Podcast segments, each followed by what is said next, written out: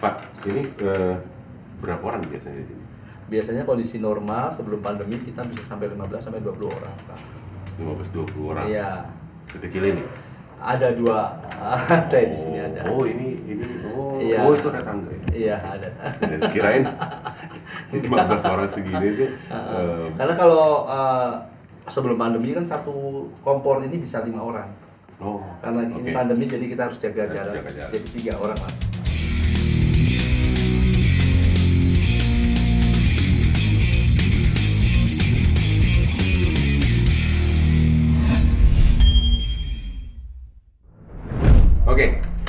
Eh, saya Togar Sitanggang. Kita ketemu lagi dalam Tagar Togar Podcast.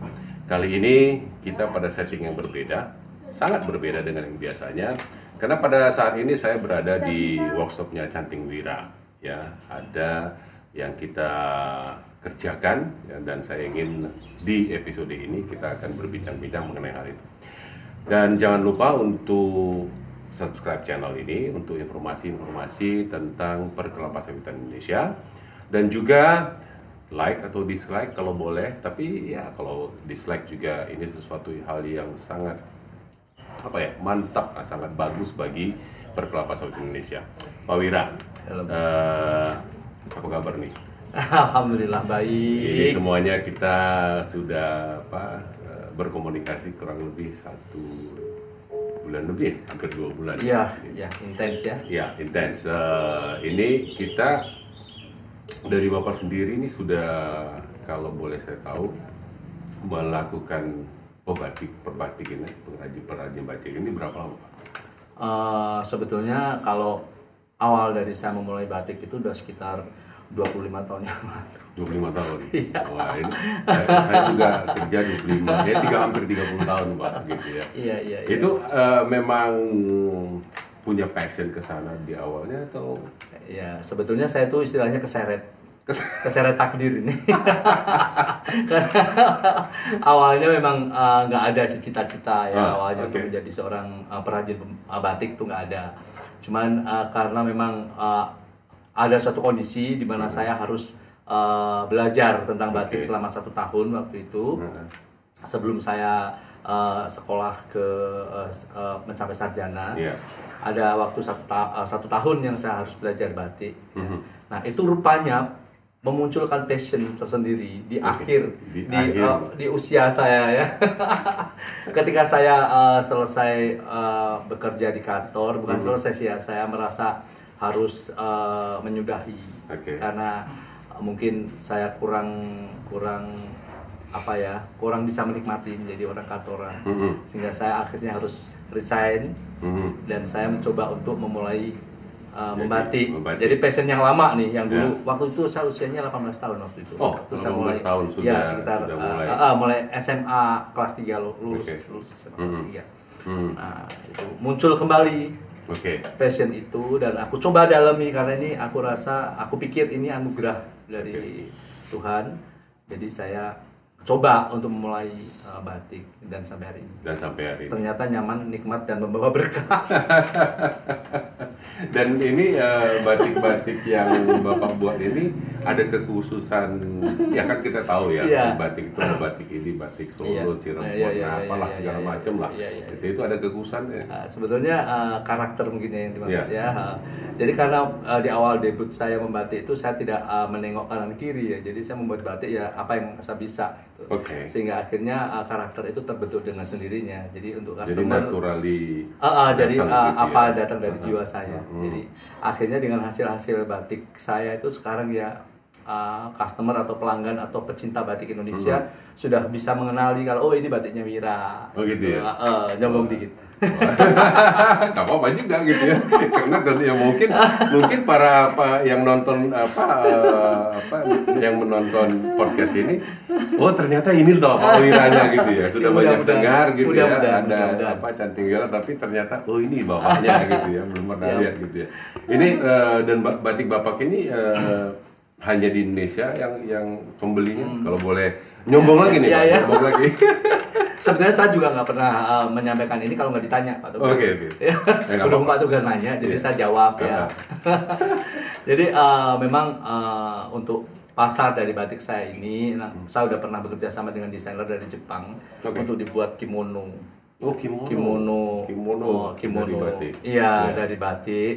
Memang untuk ukuran-ukurannya kan custom ya, Hmm, hmm, sehingga hmm. kita pun mengikuti uh, ukuran-ukuran yang dibutuhkan Hmm, untuk uh, menjadi sebuah busana kimono Hmm. eksklusif waktu itu. Coraknya seperti apa itu kalau Ya. kimono?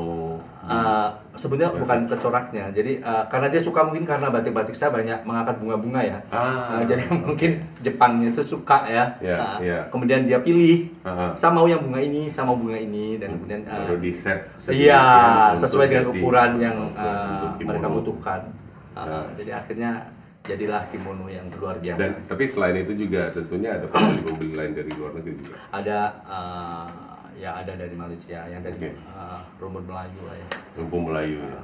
Eh, Tapi kan Malaysia kadang klaim batiknya batik itu mereka punya kan gitu ya. nggak kita nggak usah takut. Gitu Batik ya? itu milik kita, Iya. takut. Iya. Dan pengerjaan batik ini ya, nah, kan kita ada kenal batik tulis, Iya, ya, batik cap, Kombinasi cap tulis. kombinasi cap tulis, Iya. dan ada yang printing katanya gitu ya. Ya, ya. Ya, Kalau di sini bapak lebih ke Tulis. tulis, Ya, tulis. tulis lebih banyak ke tulis Iya, daripada tulis. seperti yang dilakukan Iya, di belakang ya, ini. tulis ya. dan menggunakan cantingnya tradisional. Bukan sekarang ada canting listrik tuh. Oh, oke. Ah, ah. Wah, saya nggak Cuman, iya. Ada, ada loh canting listrik. Iya, saya, saya nggak nggak ya. Ya. Ah, kita masih tetap pakai canting tradisional yang tiup-tiup, Oke. yang ditiup-tiup. Ah, ah, ya. Kalau canting, canting listrik itu diapain pak? Di, Kayak solder. Jadi Ah. kayak solder ada termosnya Ah. yang diisi dengan lilin yang sudah dihancurin. Ah, ah, ah. Nah, baru nanti ditulis uh, nulisnya kayak uh, pakai spidol aja gitu. Dan Oh, dia keluar lilin ada Karena saya apa? nggak saya nggak pernah pokoknya ya kalau batik itu kalau tulis katanya ya mesti yang yang tiup-tiup Ya, itu gitu. sekarang kan um, udah ke arah apa uh, teknologi. teknologi kan. Jadi Tapi hasilnya kalau boleh boleh kita bapak menilai lah ya sebetulnya kalau lihat dari hasilnya kalau yang tulis tiup ini Hmm. kan pasti adalah yang tebal tipisnya apa Hmm. namanya handmade ya. Hmm. Itu justru artnya kan seninya di situ. Mm-mm, mm. Kalau yang uh, listrik ya memang tidak jelek, cuman kan jadi nampaknya datar, datar semua gitu. gitu ya. Ah, betul. Jadi satu satu garis itu sama Iya. semua gitu nggak ada yang iya. tipis nggak ada yang tebal Iya. gitu ya. Jadi uh, artnya aja. Artnya kurang. Iya. Gitu ya. Ya, terbukti sampai hari ini pecinta batik masih men- mencarinya batik tulis. Yang Saya, saya sih nggak makanya saya udah kalau saya cari batik tulis, saya pikir ya nggak pernah pikir itu ada yang yang yang elektrik elektrik Iya, itu pak. mungkin Gitu. cara ya. tahu uh, uh, sekarang untuk biar cepet apa dan Hmm. sebagainya ya. Ya, tapi kan kalau memang cepat dan segala macam tapi eh, artistiknya hilang kan Ya. bagi mungkin para pecinta batik yang Ya. betul-betul nilai leluhurnya juga agak jadi ber- berbeda ya, Ya. berkurang ya. Artistiknya itu dan feel-nya itu kan eh, Ya, kurang gitu Betul. ya. Memang ya sebaiknya memang pakai canting tulis yang tiup, yang tradisional. Eh, oke. Nah, dan itu. dan ini eh, dikerjakan bersatu satu kain batik lah kalau boleh ini sharing aja ya pada pada yang menonton satu Iya. kain batik tulis itu berapa lama Ah, tergantung Rata-rata dari proses. tergantung dari kerapatannya ya, Mhm. kerapatan dari yang pengerjaannya. paling inilah yang paling Ah, rumit lah pak kalau boleh itu ah, sasi yang paling rumit sekali saya belum pernah bikin ya. Ya. Yang paling rumit banget. Memang ada teman-teman pembatik yang bikin seperti Hmm. itu, tapi sampai hari ini saya belum pernah ah, bikin yang sampai segitu ya enggak. Hmm. Cuman kalau ah, batik saya maksimal itu ah, maksimal 4 bulan itu saya udah saya udah tiup peluit harus segera di ah, warna. Ah. Karena lilin nempel di kain itu kalau Itu udah udah terlalu lama. udah ah, terlalu lama Itu itu, bisa bisa ah, ah, bisa pecah lepas, bisa pecah, dan itu tidak untuk proses Iya, betul. bisa. Jadi saya kalau 4 bulan saya udah tiup peluit. Nah, ini ini juga se- sebagai pengetahuan lah. Siapa tahu juga banyak yang belum tahu proses dari pembuatan batik itu, mulai dari ditulis ah. apa segala macam. Coba pak, ini Ah. ini ini kan Nggak apa-apa, umum itu gitu ya. edukasi ya. Iya, edukasi gitu ya. Itu di- Baik. awalnya gitu gimana? Iya, jadi pertamanya kan kita membuat dulu motif ya di Motif, atas oke. kertas Nah. ya. Ini untuk yang eh, di japlak ya, di Oke. japlak atau disungging apa di, Mhm. di, di- ini ya. Jadi kita bikin di motif di kertas dulu baru itu disungging di atas, Di atas kain kainnya. ya. Oke. eh. tapi ada juga yang tidak pakai kertas, jadi langsung dari canting langsung Kain itu- ada ada itu juga. Sudah inilah ya, sudah supermaster kali dia. Enggak juga pak. Atau Jadi memang karena dia eh, hasil akhirnya memang pinginnya seperti itu, jadi tidak terpola, tidak ter apa, jadi memang Ah, acak aja begitu. Jadi Ada yang begitu. seperti dia melukis. Iya. Oke. Tapi Ya. untuk eh, s- eh, untuk di saya Mhm. itu tetap saya menggunakan eh, itu ya Mhm. eh, kertas sunggingan itu Mhm. setelah dijaplak di kain baru dicanting Ya. Dican- ba- setelah selesai dicanting baru masuk ke proses pewarnaan Pewarnaan. Nah, pewarnaan itu bisa berapa kali kan Ya. Nah, di dalam uh, proses pewarnaan itu ada yang namanya di tembok ya di Mhm. tembok itu adalah uh, untuk mempertahankan warna-warna yang yang uh, dipertahankan ya Mhm. di tembok biar tidak tercampur ke pewarnaan yang berikutnya. Oke. Nah, itu pewarnaan sudah uh, setelah semua sudah sesuai apa yang kita kendaki Baru? masuk ke pelorotan. Pelorotan. Pel- pelor- pelorotan itu menghilangkan lilin dari lilinnya kain itu untuk direbus melunturkan lilinnya. Itu- itu direbus. di- direbus Ya. suhu berapa itu? Suhu mendidih. Uh, di atas mendidih Di atas harus di atas mendidih Supaya Kalau lilinnya lilinnya tuh uh, luruh Oke. sempurna Ah. nah setelah itu pun masih ada treatment lain seandainya kita mau uh, di sogo ya di sogo tuh di di nuansa Mm-mm. jadi setelah ada kan itu yang tertutup lilin di awal kan masih berwarna putih nih Ya. nah kalau mau ditimpa lagi dengan nuansa Warna biasanya yang- kita celup pakai warna soga coklat krem atau kuning Jadi satu atau warna semua gitu ya? ya cuman warna-warna yang akan dipertahankan ya kembali lagi kita te- uh, te- tembok lagi jadi memang prosesnya, prosesnya agak lumayan ini ya. makanya Ya. kalau empat bulan satu batik udah harus udah harus selesai gitu ya.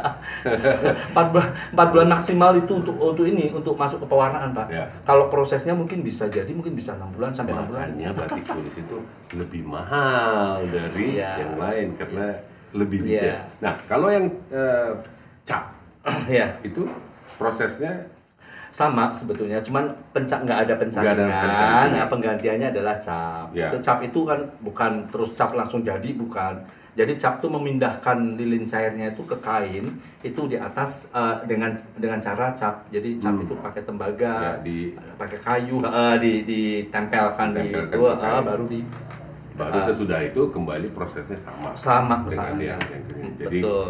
itu bedanya Iya. Karena kalau printing Printing bukan batik. bukan batik gitu ya Printing ya, printing. ya, jadi kalau printing itu bukan batik Tekstil jangan yang ini ya, gitu tekstil ya tekstil jadi ya bukan bukan bukan batik oke jadi ini semua kalau eh, kalau kalau kalau apa namanya cap tadi Hmm. itu tingkat kesusahannya dibandingkan dengan atau tergantung kepada polanya Ya, begini.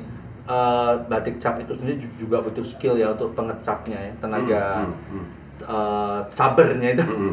capernya itu itu juga perlu skill khusus karena eh, kalau Harus cap nyambung. harus nyambung, terus eh, harus merata ketebalan lilinnya kan. Hmm, hmm. Jadi kalau capnya sama cap aja kadang-kadang kan eh, tebel di tengah yang sana. Oke. gitu. Jadi itu juga butuh skill yang luar biasa. skill juga membuat capnya juga Iya, ya uh, supaya uh. capnya itu tidak harus bisa rata untuk Iya, baik dari pembuatan capnya maupun mengecapnya. Mengecapnya. Itu juga butuh skill yang luar biasa. Uh, Kalau kita sebagai pelaksananya ya uh, akan relatif lebih cepat dibanding batik tulis. Oke, oke, oke. Jadi itu eh, cap dan tulis kalau printing itu bukan Bukan. batik. Ya itu itu sesuatu yang yang kita harus eh, maknai. Nah, selama ini kan secara tradisional ya eh, batik itu kan memakai lilin tadi. Iya, Ya, lilinnya itu lilin apa pak? ya. Lilin, Lilin orang nyebutnya parafin. malam ya. Malam, kalau ya, uh, malam. kalau lilin untuk batik disebutnya malam. Malam malamnya yang Uh, biasa. malam. dari- Iya, mal- kalau malam itu kan uh, di situ ada campuran dari gondol rukum sampai parafin sampai apa dan sebagainya Mm-mm, ya. mm-mm. Uh, jadi itu yang biasa ada di pasaran. Mm-mm, mm-mm. Gitu. Dan itu eh, untuk kali ini kita berbincang-bincang mengenai Ini ya. Nah, ini adalah eh, malam yang terbuat dari kelapa sawit.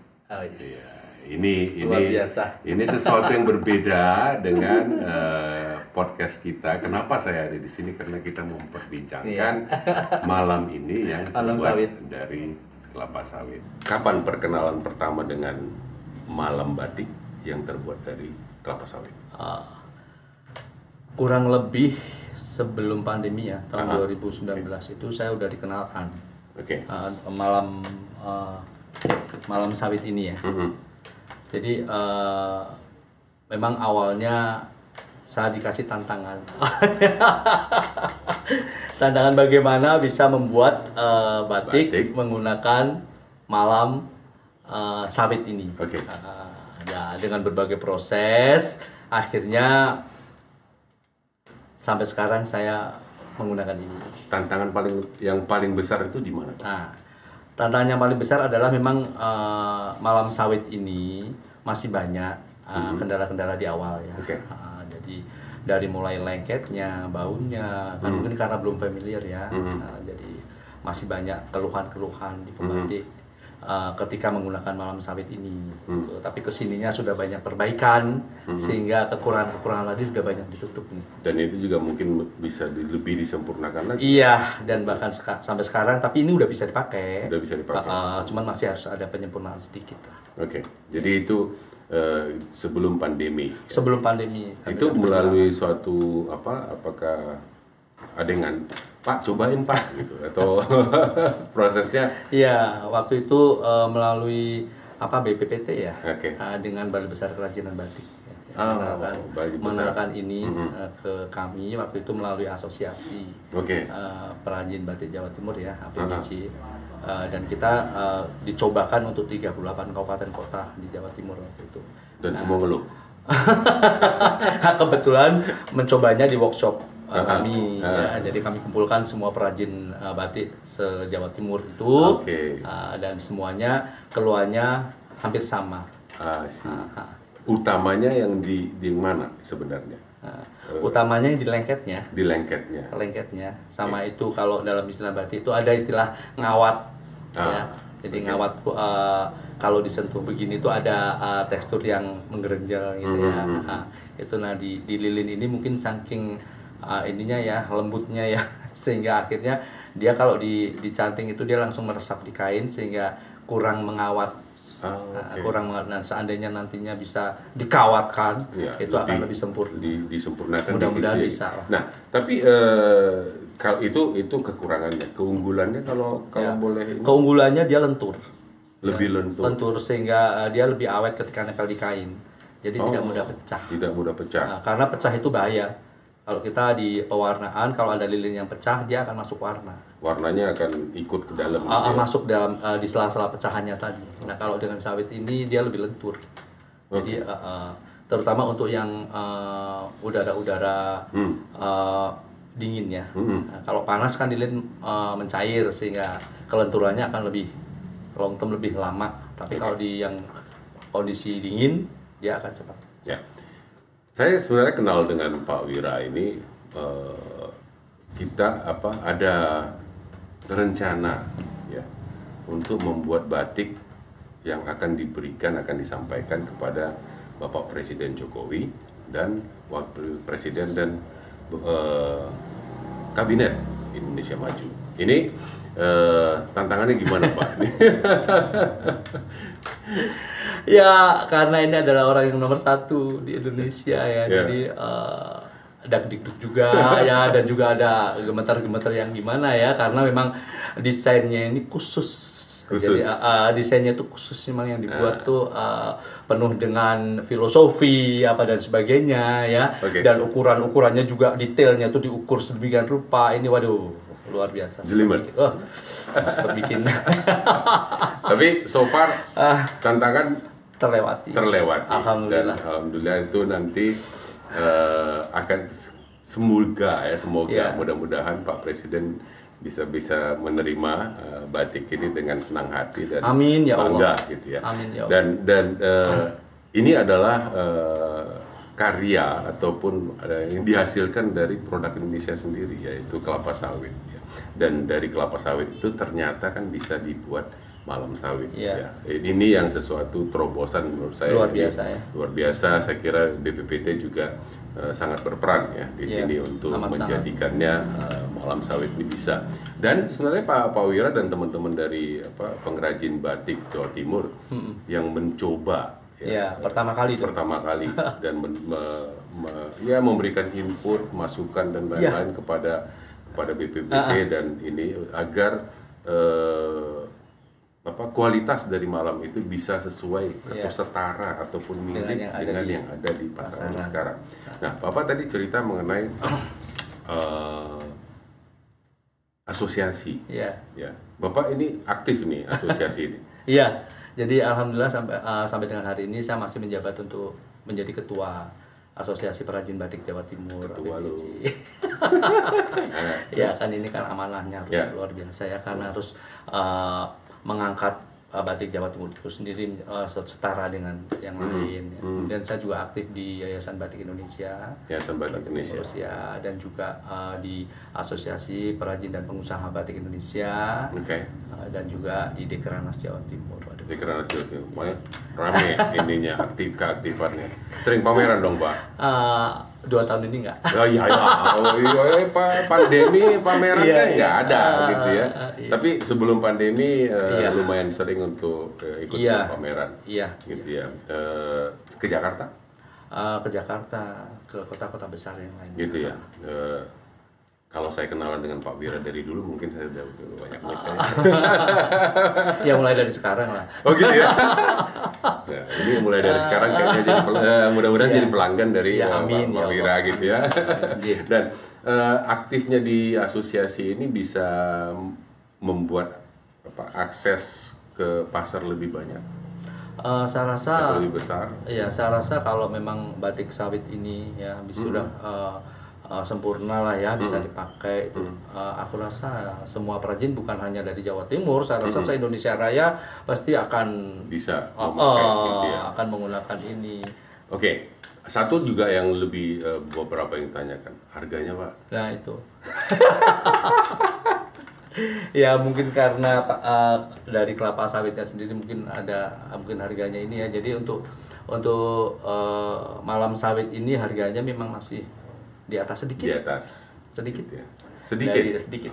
Sedikit atau banyak ya nggak apa-apa. sedikit kayaknya sedikit, Sedikit, gitu ya. dari harga yang ada di pasaran. Ya. Tapi ya kita kapan lagi kita uh, bisa bangga dengan uh, produk Ya, alam dan- Indonesia. dan, dan, dan juga dan, dan juga eh, ini kan adalah ada dihasilkan oleh alam Indonesia Iya, gitu ya. makanya kapan lagi? Karena kalau kalau parafin itu kan Iya. berasal dari minyak minyak bumi Iya. yang sampai yang akan habis, Akan habis, gitu ya. betul. Kalau dengan adanya eh, malam sawit, Sawit. ini artinya kan ini akan diproduksi terus Iya. menerus. Artinya ya, pengrajin batik di mana pun di Indonesia ataupun di luar negeri, kalaupun ada pengrajin batik di luar negeri, akan terus bisa membatik. Iya. Ya, karena lilinnya, malamnya itu Lebih, sendiri diproduksi oleh alam Ya, Indonesia ya. di alam Indonesia. Ini eh, sebagai seorang yang eh, pioneer dalam menggunakan malam sawit ini kebanggaan tersendiri dong. Pak.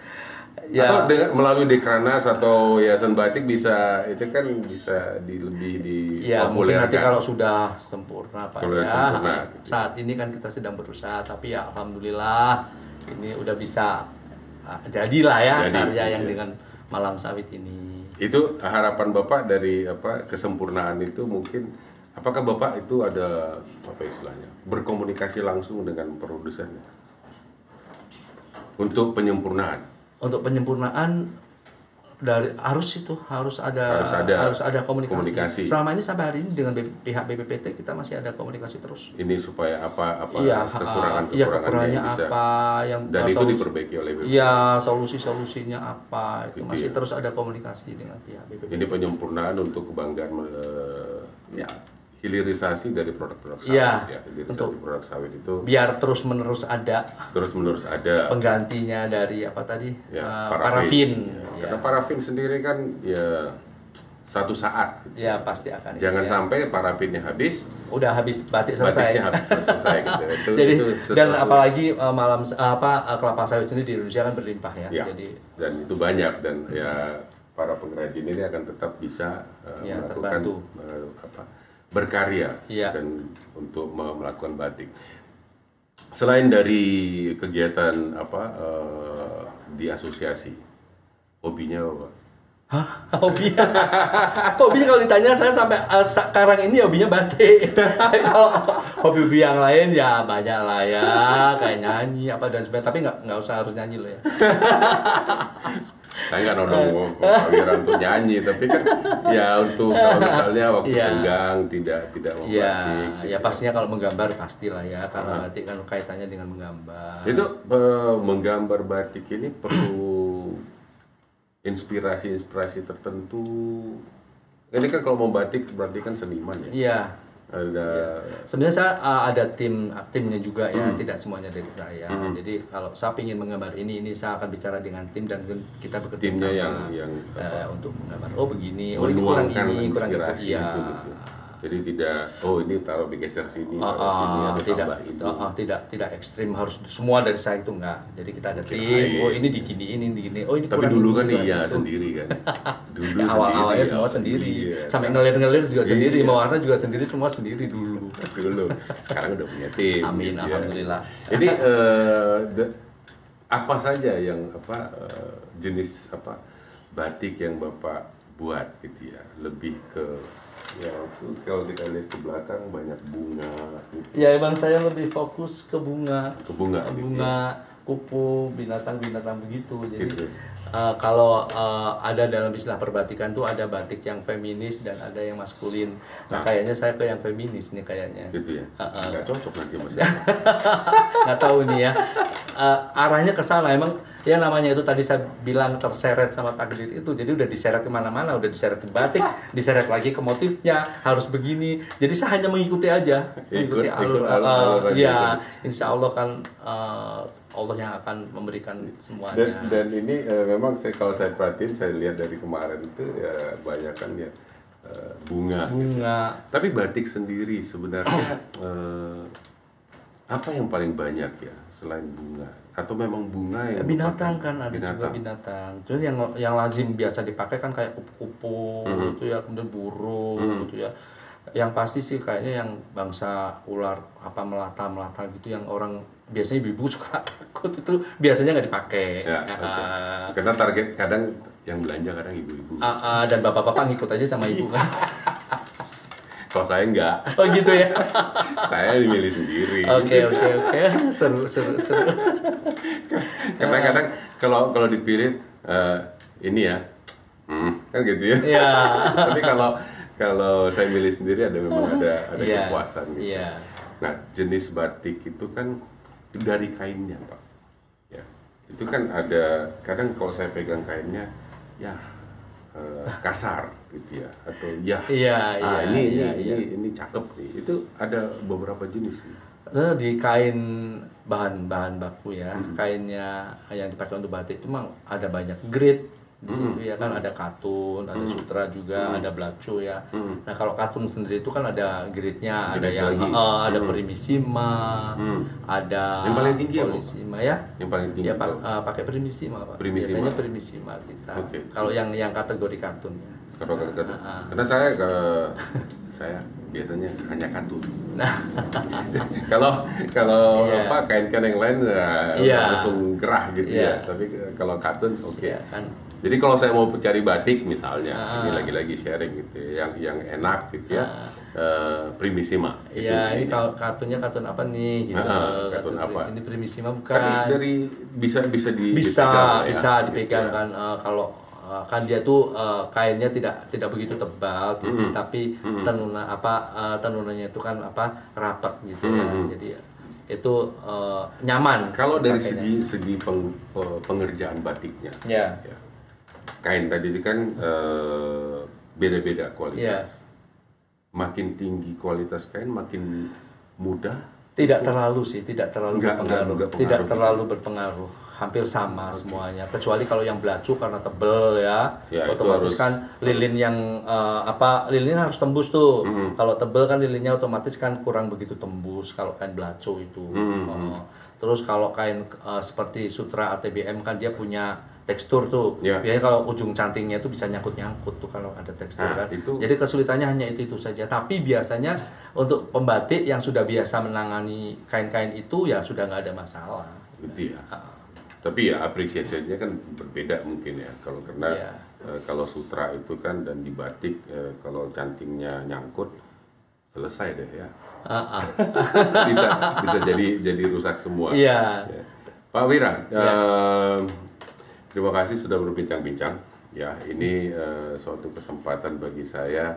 Eh, saya tahu Pak Wira sedang mengerjakan eh, batik untuk presiden dan wakil presiden dan nanti saya akan cari tahu di mana ya. Tapi eh, saya sih kurang lebih sudah tahu sih di mana ininya eh, bisa melihat eh, informasi mengenai batik tersebut.